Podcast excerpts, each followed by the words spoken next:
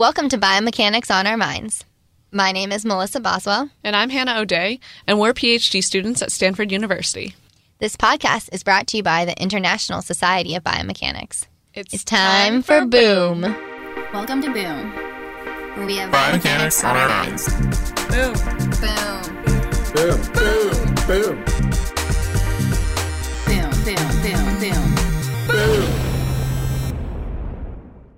This podcast is brought to you by Sage Motion. Sage Motion enables movement training through wearable haptic feedback. Sign up for a demo at sagemotion.com slash demo and write boom in the comment box. Welcome to episode 51 of Boom. I'm Melissa. And I'm Hannah. And today we're really excited to share an awesome interview with Professor Ashley Weaver, who is the Associate Professor of Biomedical Engineering at the Wake Forest School of Medicine. And in the episode, we learned about her research, which takes a combination of experimental and finite element modeling methods for tackling challenges like vehicle safety, osteoporosis, and aging. And the effects of space on astronauts' musculoskeletal systems. She also shares insights from directing the REU programs for undergraduate students and shares some really helpful mentoring tips that we think that you'll really learn from. We're so grateful for our listeners and we also wanted to give a special shout out. Daniel Grindle. Thank you. Thank you. that was very special. Thank you. Daniel requested that we have an episode focused more on the computational side of biomechanics. So this one's for you, Daniel. And if anyone else would like to request a person or topic for us to interview, please feel free to reach out to us on social media or on our website. And You Hannah- can have a shout out like that Yeah, too. You don't, you don't want to miss the opportunity to have such a special shout out. Before we jump into our interview, Hannah's going to share a bit of boom with us. Bit a boom. Gucci. Bit a boom. Louis. Bit a boom. Bit a boom. As Melissa mentioned in the intro, and as we'll talk about in our interview with Ashley, we really focus on the biomechanics of car crashes, which does feel sort of CSI like, you know, like reverse engineering how a car crash happened, trying to figure out how an injury happened. Yeah. Melissa has some personal experience working in, on the biomechanics side of this, not on, Well, not on the life, the life side. I haven't not been in a few car crashes. Luckily, all good though. All good. Everyone on all sides have been safe in them. Um, Blessed for that. But in our bit of boom, we'll focus on the biomechanics and the science side. And this bit of boom comes from a colleague of Ashley's, Professor Scott Gayzik. Yeah, and actually had the opportunity to work with Scott Gayzik. So he was my mentor during my REU um, that we Oh. talk about a little bit. And he's fantastic, doing really good work, a really awesome person to work under. And he helped me write actually my NSF fellowship. That's No way. a big part of why I am here with you, Hannah. oh my God. So I can personally thank Scott Gayzik for our yeah, friendship. Everyone should thank Scott Gayzik. For helping me write that fellowship because without it, I wouldn't be at Stanford. if you've heard my previous, yeah, talks Her- about, I rejected my rejection to Stanford, and yeah, this fellowship helped me find my way here. I love that story so much. It's incredible. So thank you for for bringing For that bringing it back. back up. Yeah, and thank you, Scott. Thanks, Scott, for really letting that story be a reality. Okay, so Scott's recent paper. We're just buckle up, pun intended, for this long title. Wow, it's been a while since a good Hannah pun, so thank you. oh, we needed to bring it back. So the title is Development and Implementation of a Time and Computationally Efficient Methodology for Reconstructing Real World Crashes Using Finite Element Modeling to Improve Crash Injury Research Investigations.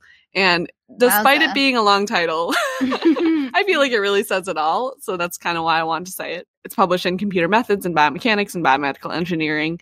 And really, as you heard, it focuses on using finite element modeling to simulate these car crashes that actually happen in the real world, hmm both the car dynamics, the body contact, so that we can reverse engineer injuries from these crashes and try to understand how they happened, what the forces actually were, and then what the actual result was. Like if someone broke their rib, if their chest was compressed. Right. So it's pretty neat because we have both the human body model that's inside of the car finite element model and you can even like we have the seatbelt going over the person Wow. so you can and you can define these contacts between the person and the seatbelt in the car and all these different things so there's a lot going on in the models and yeah it's Wow. really interesting Well, I think it was key, Melissa. Thanks for explaining all that because I think it was key that they were trying to find a simple vehicle and body model that still captured, you know, still accurate. Right, right. Um, it's that trade off between computational power and fidelity, right? Right.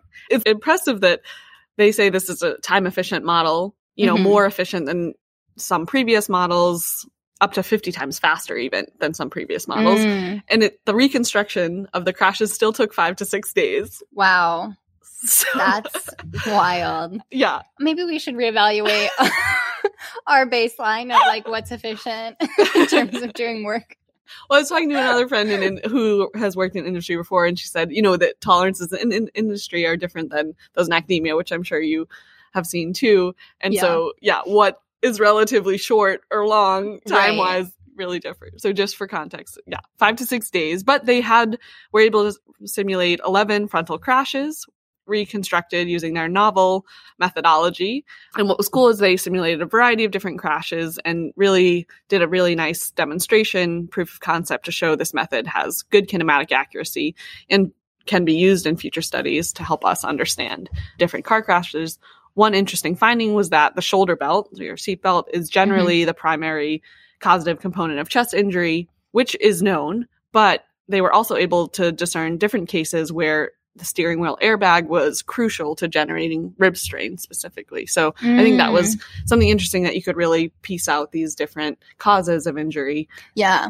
That's not to say that you shouldn't be wearing your seatbelt, though. Oh, we no, should no, just no. highlight that. and I feel like seeing crashes and the cool thing about being able to reconstruct these real life like simulations or real life crashes as simulations also helps us to design better Right. You can change realistic. a parameter and say, well, what if the person's seat had been, you know, one inch closer to the exactly steering wheel? Exactly. like that. Yeah. So everyone keep wearing your seatbelt out there. yeah absolutely yeah well thank you for sharing that of boom with us Thanks to Scott for his paper and for connecting us to Melissa. Yes. So, all right. Well, with that, let's jump into our interview with Ashley.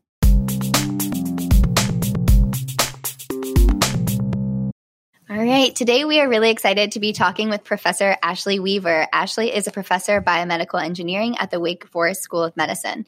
I actually had the opportunity to meet Ashley during my REU with the Center for Injury Biomechanics at Wake Forest. And I know that I wouldn't be here without you and without that program. So I'm really excited to share your work. We've had requests to have more computational uh, work on the podcast. So we're excited to learn more about your experiences and the opportunities you're creating for undergraduate and graduate students. So thank you for being here. Yeah, thank you for inviting me to be on. And it's good to see you again, Melissa, and to meet you, Hannah.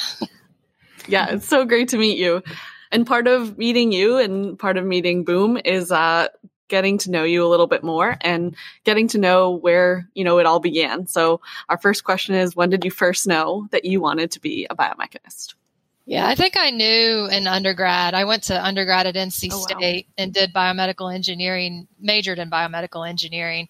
And, you know, I had a biomechanics professor. His name was Peter Mente, but he was much more of a mentor than a mentee. Like he was really fantastic. Like one of those teachers that you just could tell was it was palpable how much he cared about teaching and like Mm. making sure students learned. And I took a biomechanics course with him and uh, something just sort of clicked. Like I knew that that was like what I was interested in, sort of the direction that I wanted to take my biomedical engineering career. Um, and that motivated me to then look for biomechanics focused internships. It led me to apply for summer internships and eventually kind of set me on the path towards grad school and eventually like staying in academia as a faculty member. I would trace it all back to, you know, that, that person that sort of sparked that initial interest in biomechanics for me.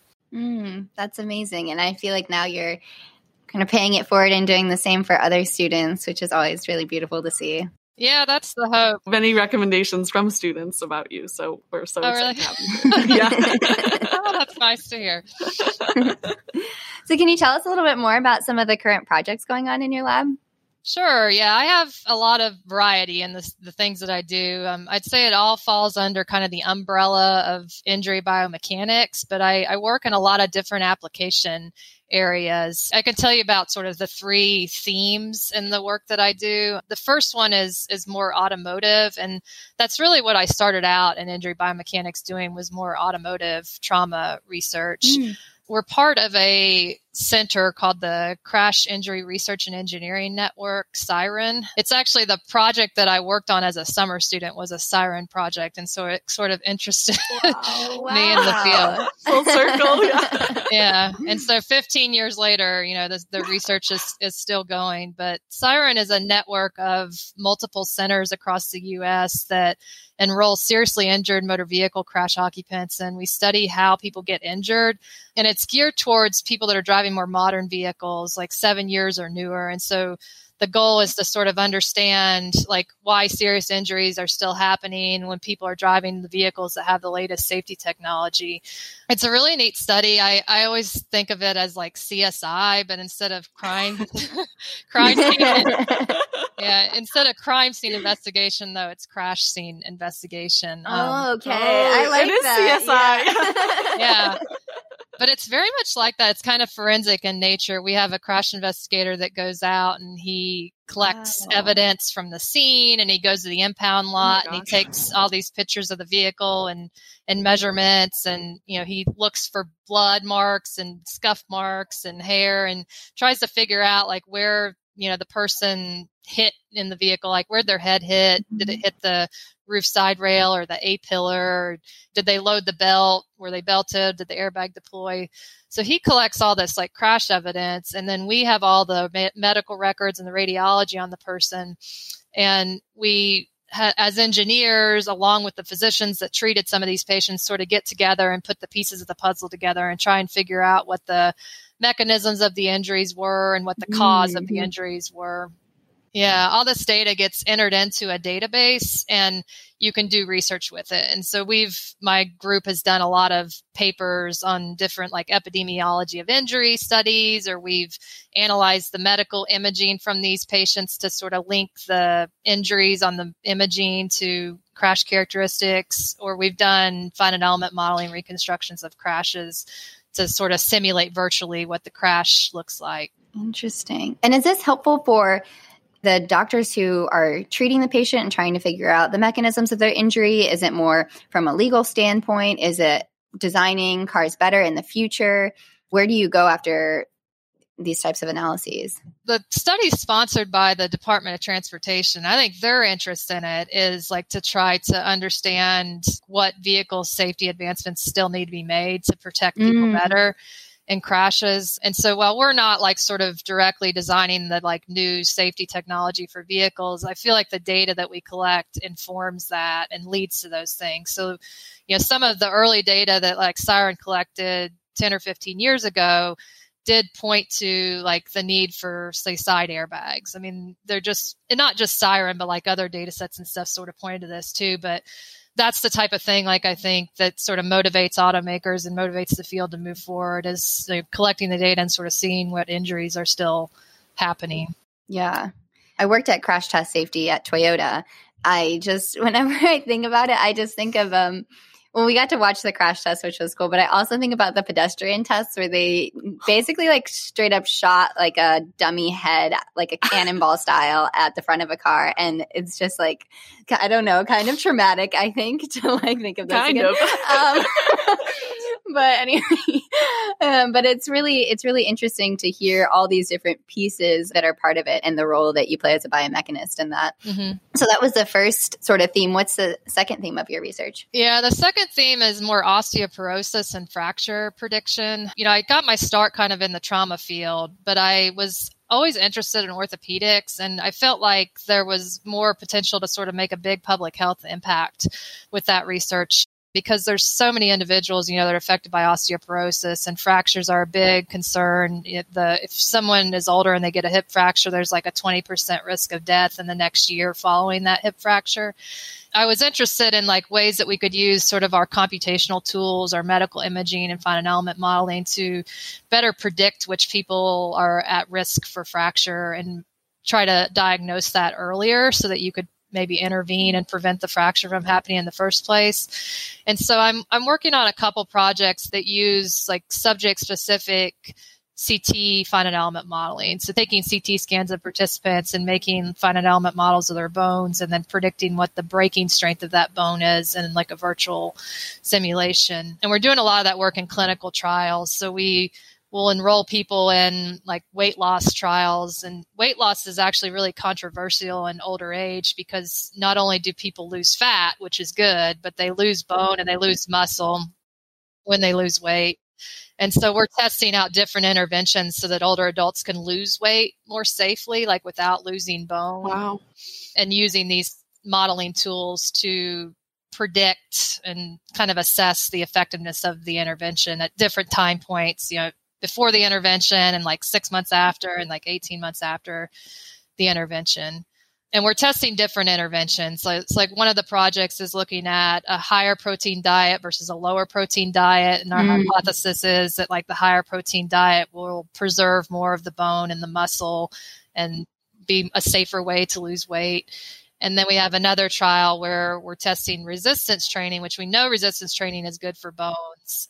And we're testing that against a weighted vest, which is this vest that the person wears, and we add weight back to the vest as they lose body weight, and they wear it for like six to eight hours a Oh. day. To maintain load. Yeah, you're replacing Wow. their body Yeah. weight. But for an older adult, the idea is that that may be easier for older adults to do because they don't have to go to a gym.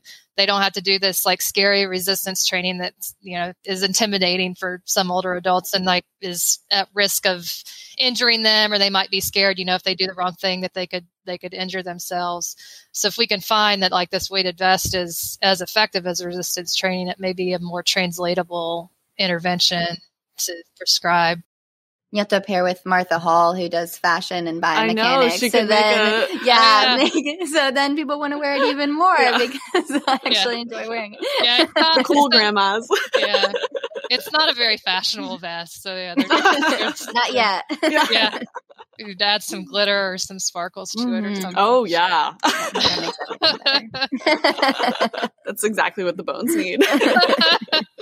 Uh, Wow, that's awesome to see. Um, uh, such great translation too of the work that you're Mhm. doing. You know, that's actually affecting people and helping them to be stronger and healthier and and better. And especially at that time point where I feel like I have a soft spot for elderly people and just like I worked a lot with people with Parkinson's in my PhD and just I feel like I always wish there's more, you know, there was more we could offer them and give them.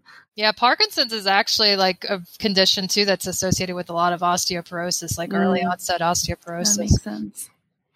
those were two like incredible research themes that you've got that you're working on. And we also know that you're in, involved in some research regarding astronauts physiological changes.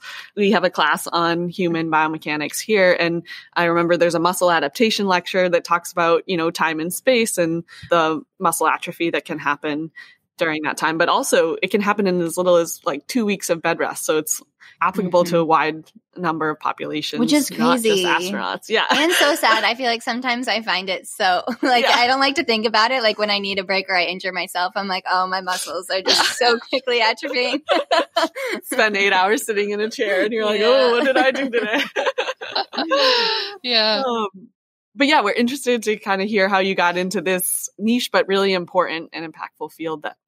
Is this a third theme? Also, I don't. it is yeah yeah, Yeah, you're not- you're not missing anything. Yeah, so I I got into the spaceflight field as a kind of early career faculty member, and there was a proposal call that came out from NASA, and I, I remember like just thinking like there's no way I'll get it like you know I'm sort of a newbie in the NASA research and stuff and like I was in my I was in the first year of my faculty position and I was talking to somebody about it and they were like well you you won't get it if you don't ever apply and so, Mm. so like yeah That's you're right you know if you don't buy a ticket to the lottery, you're not going to win the lottery. So, so I I applied, and you know I think it was like sort of the perfect study for like the training that I had done and like medical image analysis and finite element modeling to sort of take those tools and put them into solving a spaceflight problem. So this call was for, for proposals was interested in they were asking for tools or like a study to enroll astronauts and measure bone and muscle loss in their spine to better understand vertebral injury risk with spaceflight. the proposal that I submitted was to do, and this is a study that we're doing now, was to scan astronauts with CT and MRI pre and post flight before they go up to the space station for six months or more. And we scan them with MRI because that's good for measuring muscle, and we scan them with CT because that's good for measuring like bone mineral density. And then, sort of, the second aim of the study is to take what we measure and analyze from the medical images and map it to finite element models to make like astronaut specific versions of their Wow. anatomy.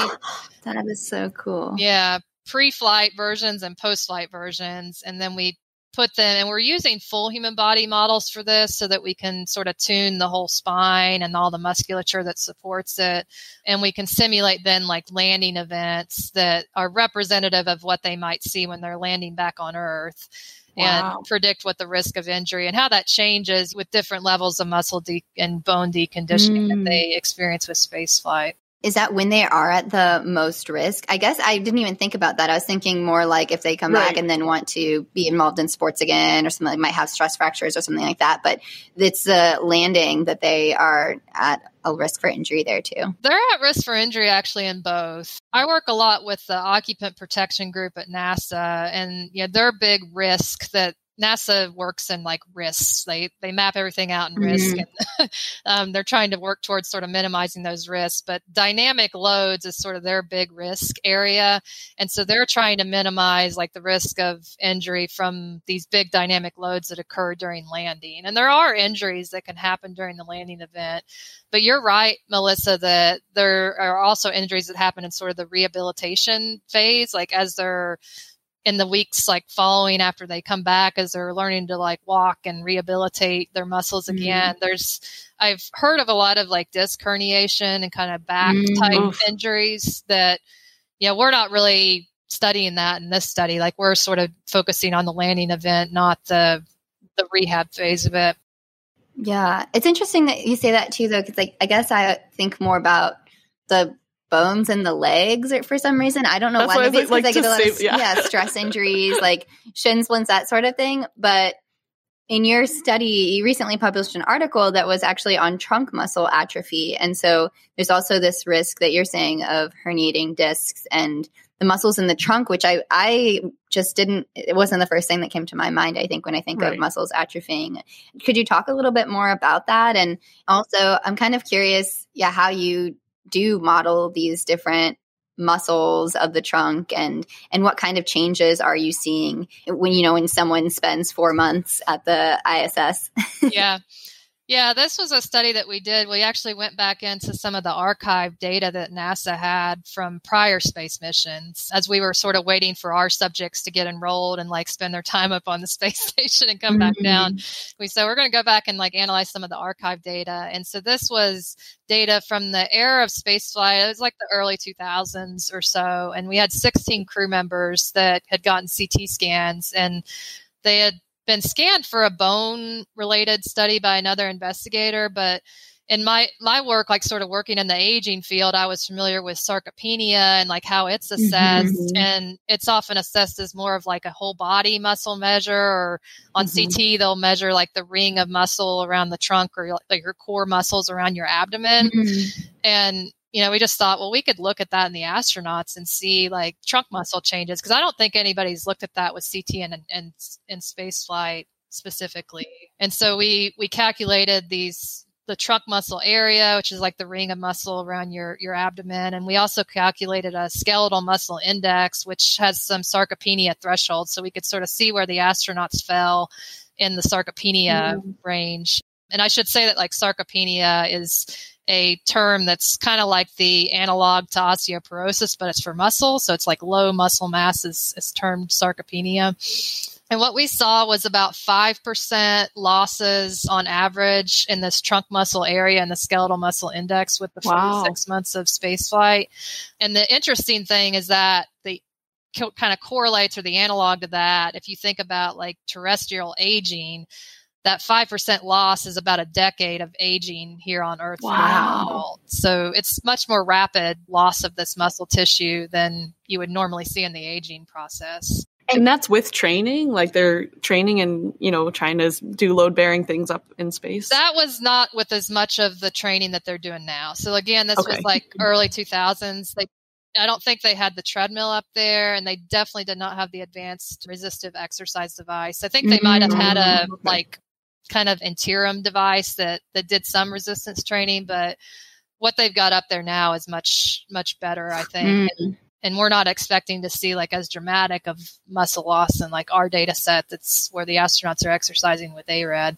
even on Earth now, I feel like core is paid more attention to now training Yes. training those core muscles because knowing that those muscles have a dramatic effect on the functioning of your entire body um, and other injuries. So yeah, but it's just such a unique environment to study because you never think of like injuries usually so focused on like a, rep- a repeated motion or to one part of the body but like this like gravity affects the entire body equally right so Yeah. Yeah, it's a global problem. And, you know, I think the reality is too, like even the resistive exercise devices, like there's some muscle groups they probably target really well and like other ones that mm, are tough to target. And Hmm. those are probably the muscles that we're going to see the bigger losses in are the ones that aren't as, you know, targeted with the resistive exercise device. Mm. we just have to figure out how to turn gravity on up there periodically Yeah. Yeah. we're going to need that when we go to Mars for sure. oh my gosh yeah not if when yeah Yeah. Yeah. I hope that you'll be involved in that uh, that research. I hope so too. I, those those missions will be, I mean, a, f- you know, really a feat because the, the missions are close to three years long to get to Mars and Wow. back, and and so you can imagine like just the physiological hurdles that have to be overcome for to make that possible. Not just to the musculoskeletal system, but you know, there's radiation and cardiovascular effects, and you know, spaceflight Wow. affects every part of the body. yeah yeah, well, definitely they'll need a lot of different teams of researchers Mhm. working together on that. I'm sure. Do you do that in your in your work currently? Work with other types of disciplines like that, like understanding not just the musculoskeletal system, but like you're saying, cardiorespiratory and how they're influencing each other. Yeah, I mean, I work more closely with you know the occupant protection group at NASA. Um, I've had some interactions with like the suit and the anthropometry lab there, which they're working a lot with like they're concerned about injury from landing, but they're also concerned about like EVA activities and those kinds of things.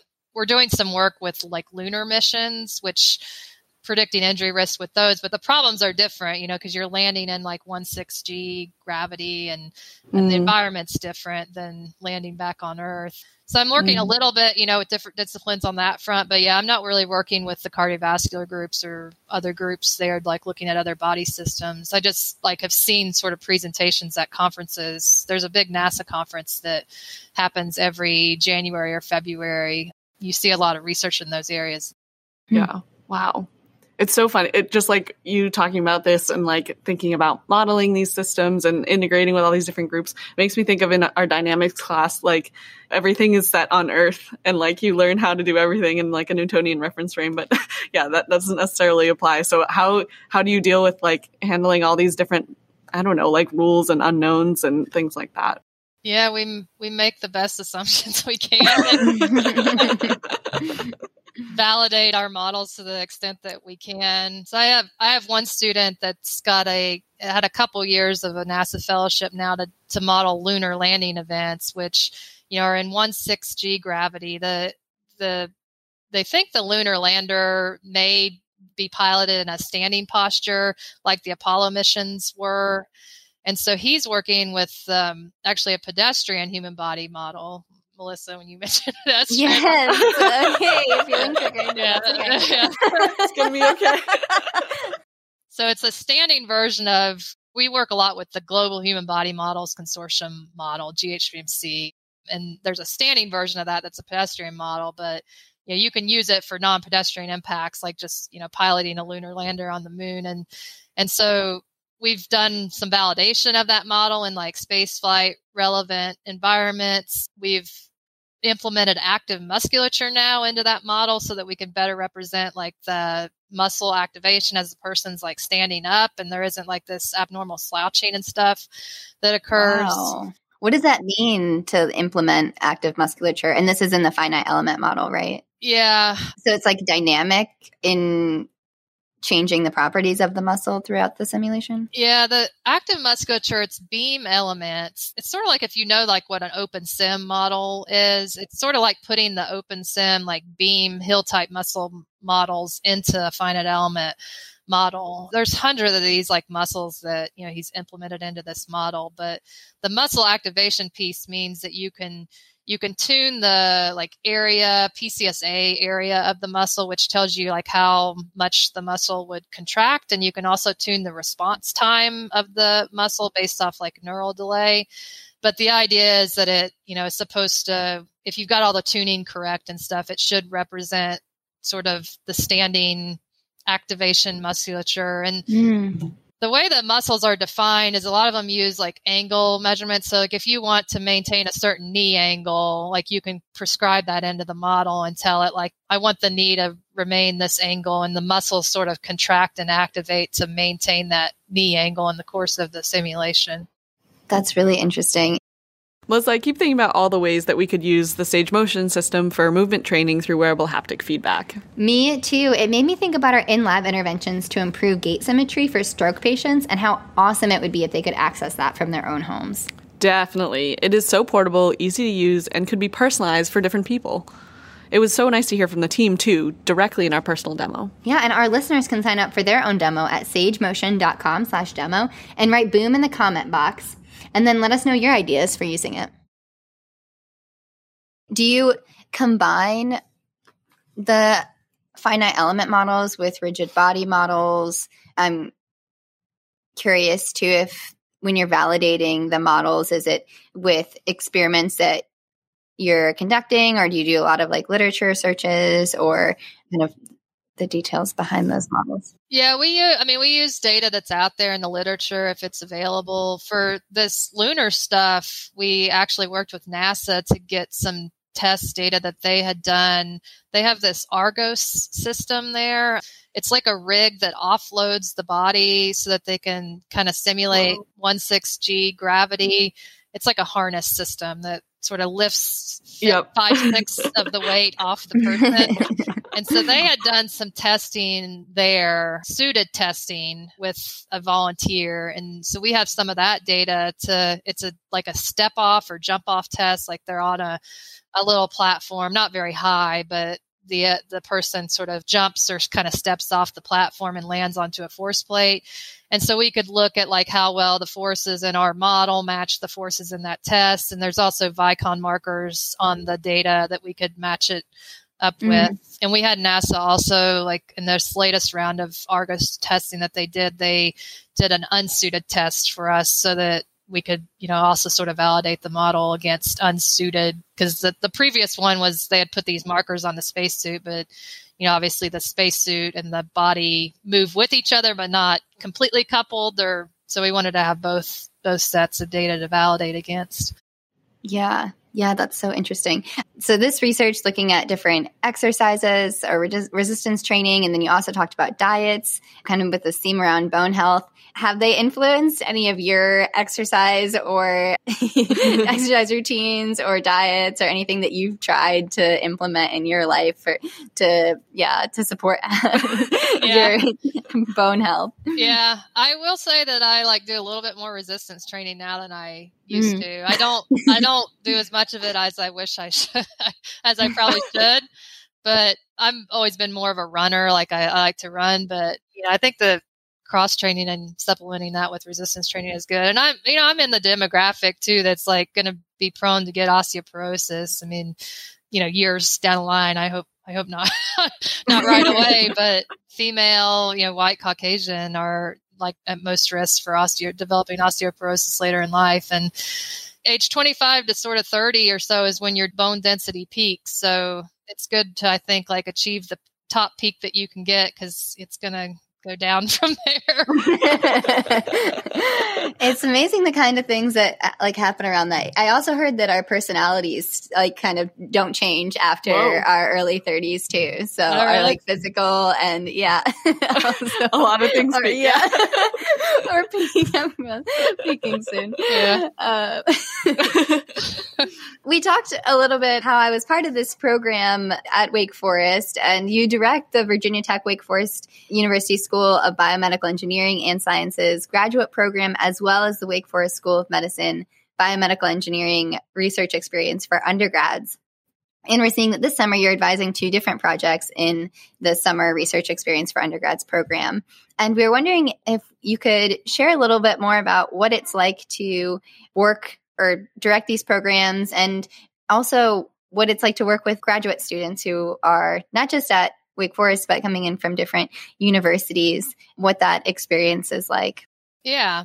I'd say like this is where my passion really is. I, I really enjoy being like director of these things, but also like working directly with the students and sort of training them and I don't know, kind of giving back, you know, because I it was such an instrumental experience for me, like to do a summer internship and really figure out what I wanted to do with my life. So I really like to um, work with with students, and you know whether that's them deciding like they want to go to grad school or maybe they decide they don't want to. Like I think I think it's equally valuable, regardless of the outcome, to figure that out. You know, before you go and spend the next five years, you know, of your life doing graduate mm-hmm. research to know that what you want to do. But I feel like I've learned a lot from the students that I've personally worked with, and then just more of like working with the whole cohort too, and, and seeing it grow, the program grow over time. So when I was a summer student, like back in 2007, there was two students, like including myself, that were in like biomedical engineering, and our program cohort this past year was 31 REU students. And so, I mean, we've grown exponentially. And with that growth has come like an enhancement of the diversity and in so many ways, like geographic diversity, like we recruit students and host them from all over the country, race and ethnicity. The, the cohort is much more diverse than it used to be. And we, Mm. males and females participate, but also like sort of the types of programs that students come in from. We do have a sort of focus on hosting students, at least a subset of students from colleges that don't have a lot of STEM research opportunities, like community colleges or smaller liberal arts schools that don't have big PhD engineering programs. And you know, I think that's been great, like in that it enhances the different perspectives and like different skill sets that students bring in, but it also is challenging be- to sort of meet students where they're at because you know someone that comes in with like an engineering background that's done you know had all basic engineering courses versus someone from a smaller school that is more of a biology or health and exercise science background the skill sets are very different and it's not to say that like one's better than the other but you need to make sure that you sort of meet the students where they're at and like that Right. they Mhm. are not thrown into something that they can't, you know, that they don't really have the training for, and that you also capitalize on their strengths and stuff. And so I think that we've gotten better at that. We've implemented individual development plans and provided more training for the mentors on sort of how to, you know, set expectations at the start of the summer and have those conversations with with students. And I think the program as a whole has gotten better because of that, because we've sort of grown and matured and changed over time. Do you have any tips for whether students who are in those programs or people that are directing programs like this? I'm interested in one like how you're building community, how you you know some strategies that you have found that are useful for meeting students. I guess you just noted like the mentoring piece. Yeah, just like from your experience. yeah, yeah. One of the things that we implemented uh, for the first time last year was a boot camp at the beginning of the summer, and that I think was like a good change. Some of the feedback, I mean, we survey the students every year, and like we do change and adapt the program based off that feedback to try to make it better every year. um, yeah. but one of the things that like we kept hearing was you know the students got a lot of like focal research training and like their project and their area but they were interested to like learn more about like all the other projects and like if they were doing imaging research they wanted to like know a little bit more about the experimental biomechanics or computational biomechanics research Mhm. and so we're doing a boot camp now where we have it's like a half day like for 4 days where we Mm. give them like injury by or experimental biomechanics module like they might do some tours and like get to talk with different researchers that are doing that and then same for like computational biomechanics and imaging we also have them rotate through the patient simulation lab at our medical center where they get to Oh, work cool. with like the mannequins and stuff i think that that's been a good change in that it's not that anybody comes away like an expert in any of those things but at least Mhm. Yeah. exposes them to Right. What the different opportunities are. And then if their interest is sparked in a particular area, they at least sort of know who to go and talk to and connect with more over the summer, the course of the summer while they're here for 10 weeks to learn more, even if it's not the project that they're working on for their 10 weeks for their research experience. Mm. Well, that's awesome because research, I feel like definitely as an undergrad, I was intimidated by and had no idea. You just don't know what you don't know. And so that exposure is so key to just get to experience all those different things and also do that together in a community where you're, there's other people that are, you know, also new and excited about it. Yeah. It's awesome. Yeah, yeah, we we do try to do quite a few social events, and we partner a lot with other so- summer programs here at our institution. Like we did an ice cream social last year that was probably a hundred plus people because we partnered with like Wow. four or five different Lots of ice cream. lots of ice cream.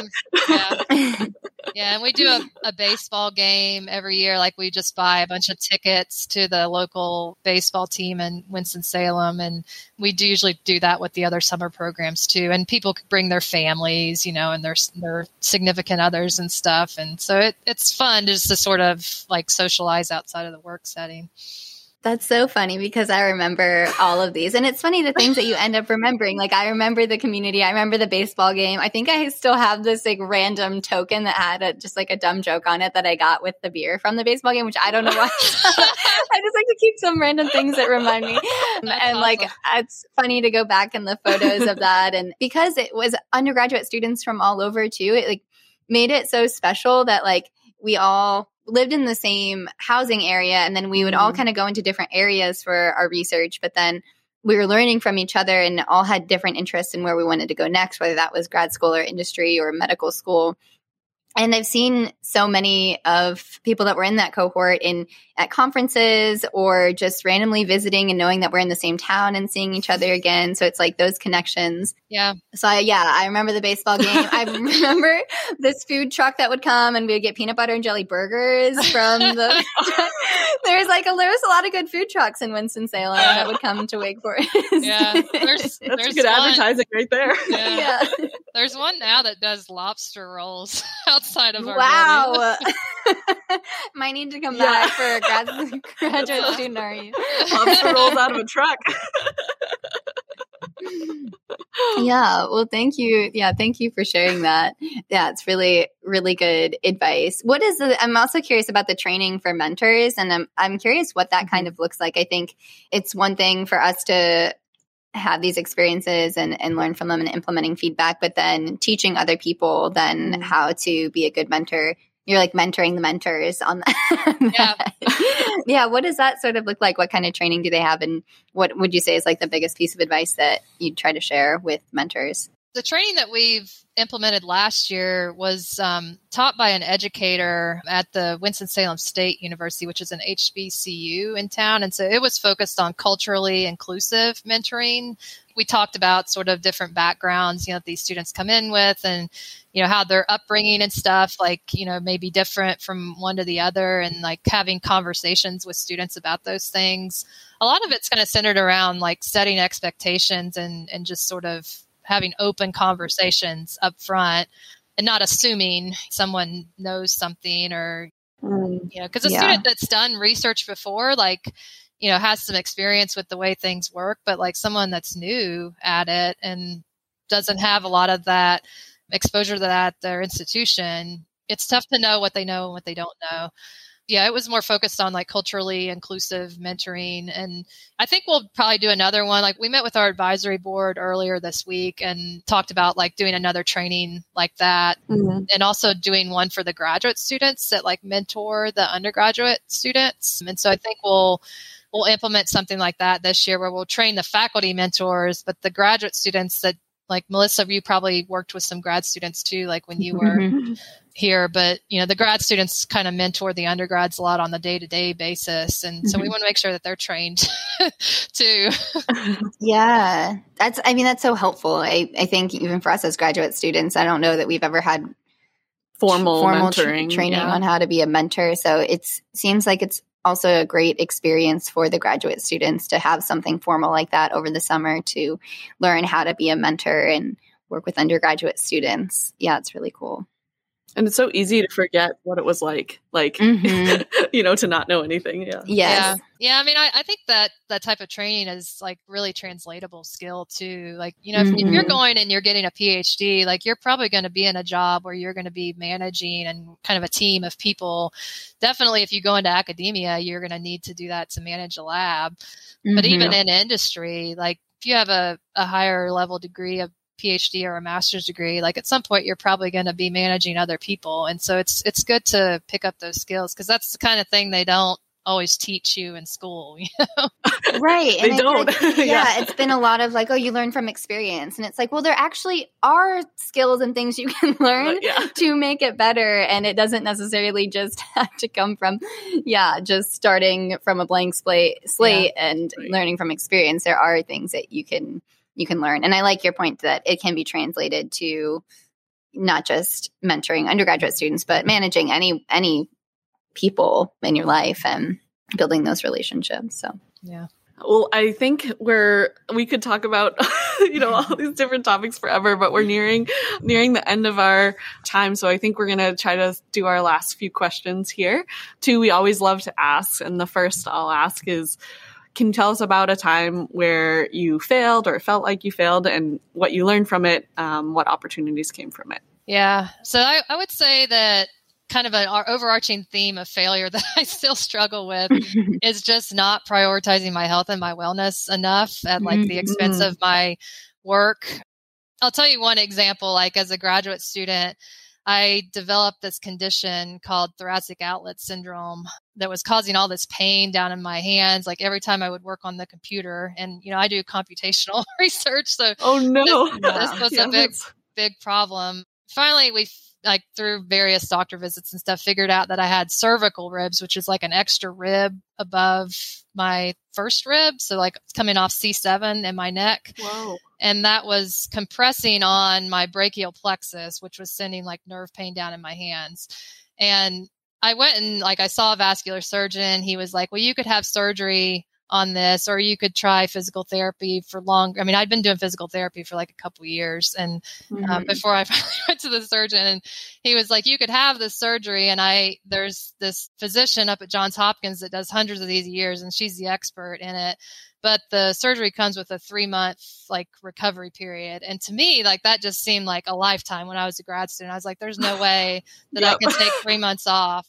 And so I I like pushed through the pain and just delayed it and delayed it and I made myself like miserable. I mean, I would be in tears like leaving work because I was in so much pain every day. And so eventually I did like go see the surgeon.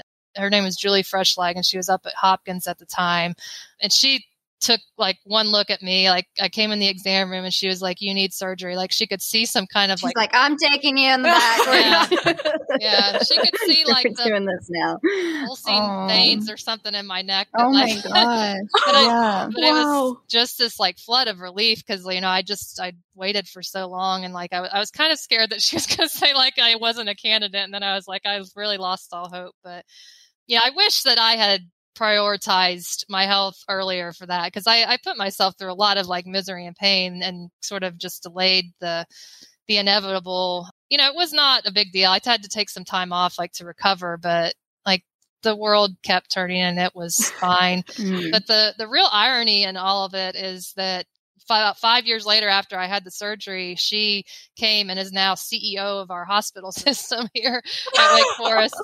So I I got to know her, you know, as a patient. But she's, I mean, a very a fantastic surgeon, but also a fantastic organizational leader of our our hospital system. But um, that's my big fail. But despite going through all that, I still struggle with trying to balance life and and work and keep all the balls in the air. Yeah, I could imagine that that is going to resonate with a lot of people. Yep. I know it definitely resonates with me. And I think it's, yeah, this idea of also trying to put it off until you can't put it off any longer. And it's Yeah. like, why do I wait until this, like, yeah, until I'm literally can't go any Yeah. further? Do you have any advice or things that have worked for you? I know sometimes um, it's easier to give advice and like take your own advice, but I'm curious what your advice would be to people who face similar challenges and balancing and their health and prioritizing that. Yeah, I mean, I I'm getting better at like delegating. I think that that's Mm. big thing is just like trying to take stuff off your plate and give other people the opportunity to help you with it. I think like a lot, of, but I mean, it's tough to sort of relinquish that control and like really bestow responsibility on that other person, but that's the only way that I can like do everything that I'm doing is like to rely on my team of, mm-hmm. of people that help me. I try to, you know, exercise pretty regularly and, and eat well and, and sleep is a big, big thing. Yeah, Yeah. we do. Yeah, we have to we sleep. know that. yeah. it's usually Yeah. the first to go, though. It is. Exactly. Yeah. But it, I don't know, like if you're, if you're well rested, I feel like you're able to take on the world a little bit, like all the stresses and stuff are a little bit easier to cope with. for sure. Definitely. For sure. Well, thanks for sharing those tips. And um, I, I was gonna, I was gonna say we like. I feel like we did a whole series on wellness, and still, like sometimes I'm like Yes, yeah. struggling to Yeah. maintain. Yeah, it's Um, tough. I mean, I don't know. I'm I'm kind of a perfectionist and an achiever personality and Mhm. like Mhm. it's really hard for me to let things go that especially if I feel like I'm letting other people down, you know, that like someone Mm, needs something from me at work, like a student needs me to to do something, like I I don't want to tell them no, you know, even Yeah. Yep. Yeah. Yeah, that's such an important point too. I totally I yeah. I can relate. So we've talked about so many amazing projects that you're working on. It was really exciting and inspiring for us. We're curious are well, I guess before we ask our last question, actually, first, if people wanted to learn more about you and your work, what is the best way to do that? Yeah, so I'm I'm on Twitter at Ashley A Weaver. I'm also on LinkedIn. I am trying to get better at posting some of our success stories and stuff on Twitter, like so Mm. successes of my students especially, but putting some of our publications and stuff out there as they they get you know out there. So those are probably the two best social media places to follow me. And then I I go to a fair number of conferences. I go to mm-hmm. this NASA one, the HRP meeting, and Ohio State University Injury Biomechanics Symposium, and ASBMR, which is a bone and muscle meeting, mm-hmm. BMES, which you guys probably know about BMES, mm-hmm. and then AAAM is an automotive one. And so you can see some of my work and work of my students at those conferences too. Very cool. We love conferences. I miss Yeah. them. I miss in person conferences so, so much. I can't even describe. Yeah. Um, Me too. We'll be back someday. Yes, someday. yes, yes, yes. Yes, well, as I was saying, uh, your work has been really inspiring through the whole episode. And we're curious with our final question about what you're most excited about for the future of biomechanics. Yeah, I'm really excited about just the potential to sort of personalize biomechanics more. Mm. So I'm interested in taking medical imaging and like making models more biofidelic and more personalized to be able to predict injury and, and different conditions in people. And I'm pretty excited about the AI and machine learning that's coming out. Like I, I think that'll make it more feasible and more efficient to analyze medical imaging and like do that personalization. So that's that's probably the area that I'm I'm most excited about. I mean, that is going to be huge. And it's really a fun time to be in biomechanics because I think we're converging between so many different fields and the mm-hmm. advancements that have been made in so many different Yeah. fields. And thank you for sharing your exciting and impactful work. You're having such a broad and great reach in so many areas. And it's been so fun to hear your stories and just, yeah, get to meet you. yeah, it was nice to meet you or talk with you all too. yeah, thank you so much. It was great to see you. We really appreciate it. Yeah, thank you. Thank you so much to Ashley. That was an incredible interview. We appreciate her time on Boom. If you enjoyed the interview and learned something from the episode, please let us know and share it with someone who you think might enjoy it too. Before we wrap up the episode, let's talk about some research fails.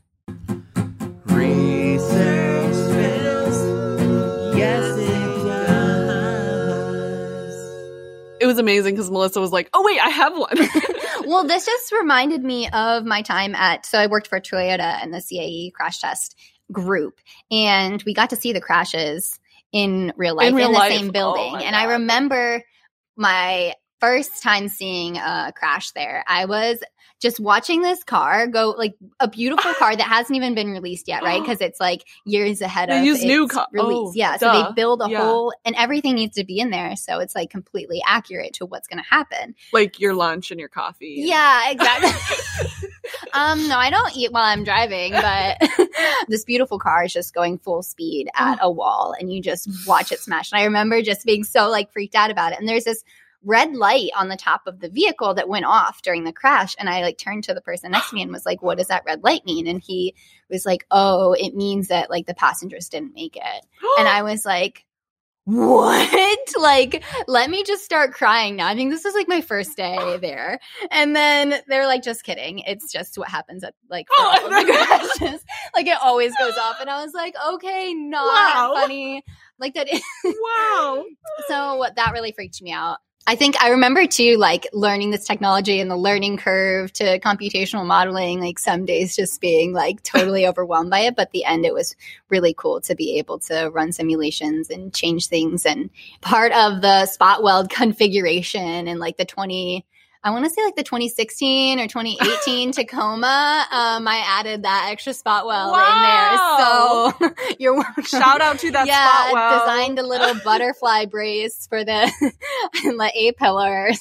Yeah, a lot of memories are stirred stirred up from this one, but mostly good ones of all the awesome people that I Mhm. worked with, which is always what we end up with. Always what we end up. anyway. yeah. so. Biomechanics is human. Yeah. Boom. And speaking of humans, this podcast wouldn't happen without all the amazing humans that work with us and support the podcast. So It's true. Let's thank them all. let's thank them all. Let's start with you. Thank you, for listening. Who's listening? Yeah, we're talking to you. Your name is. Daniel Grindle. A special thank you to you. Thank you to the International Society of Biomechanics and the Neuromuscular Biomechanics Laboratory for their support. And a big thank you to Peter Washington for all of the music that you hear and fun sounds. Yes, and if you'd like to submit a research fail, a person to interview or get involved in any way, feel free to email us at biomechanicsonourminds at gmail.com. Follow us on Instagram, Twitter, and Facebook, and LinkedIn at Biomechanics OOM, or you can contact us through our new website. And make sure to check out Boom on YouTube now. You can watch the Boom interview. Tube. if you want to listen to this episode again, you can go back and watch it on YouTube.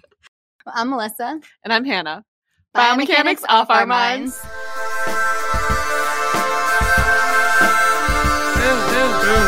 minds.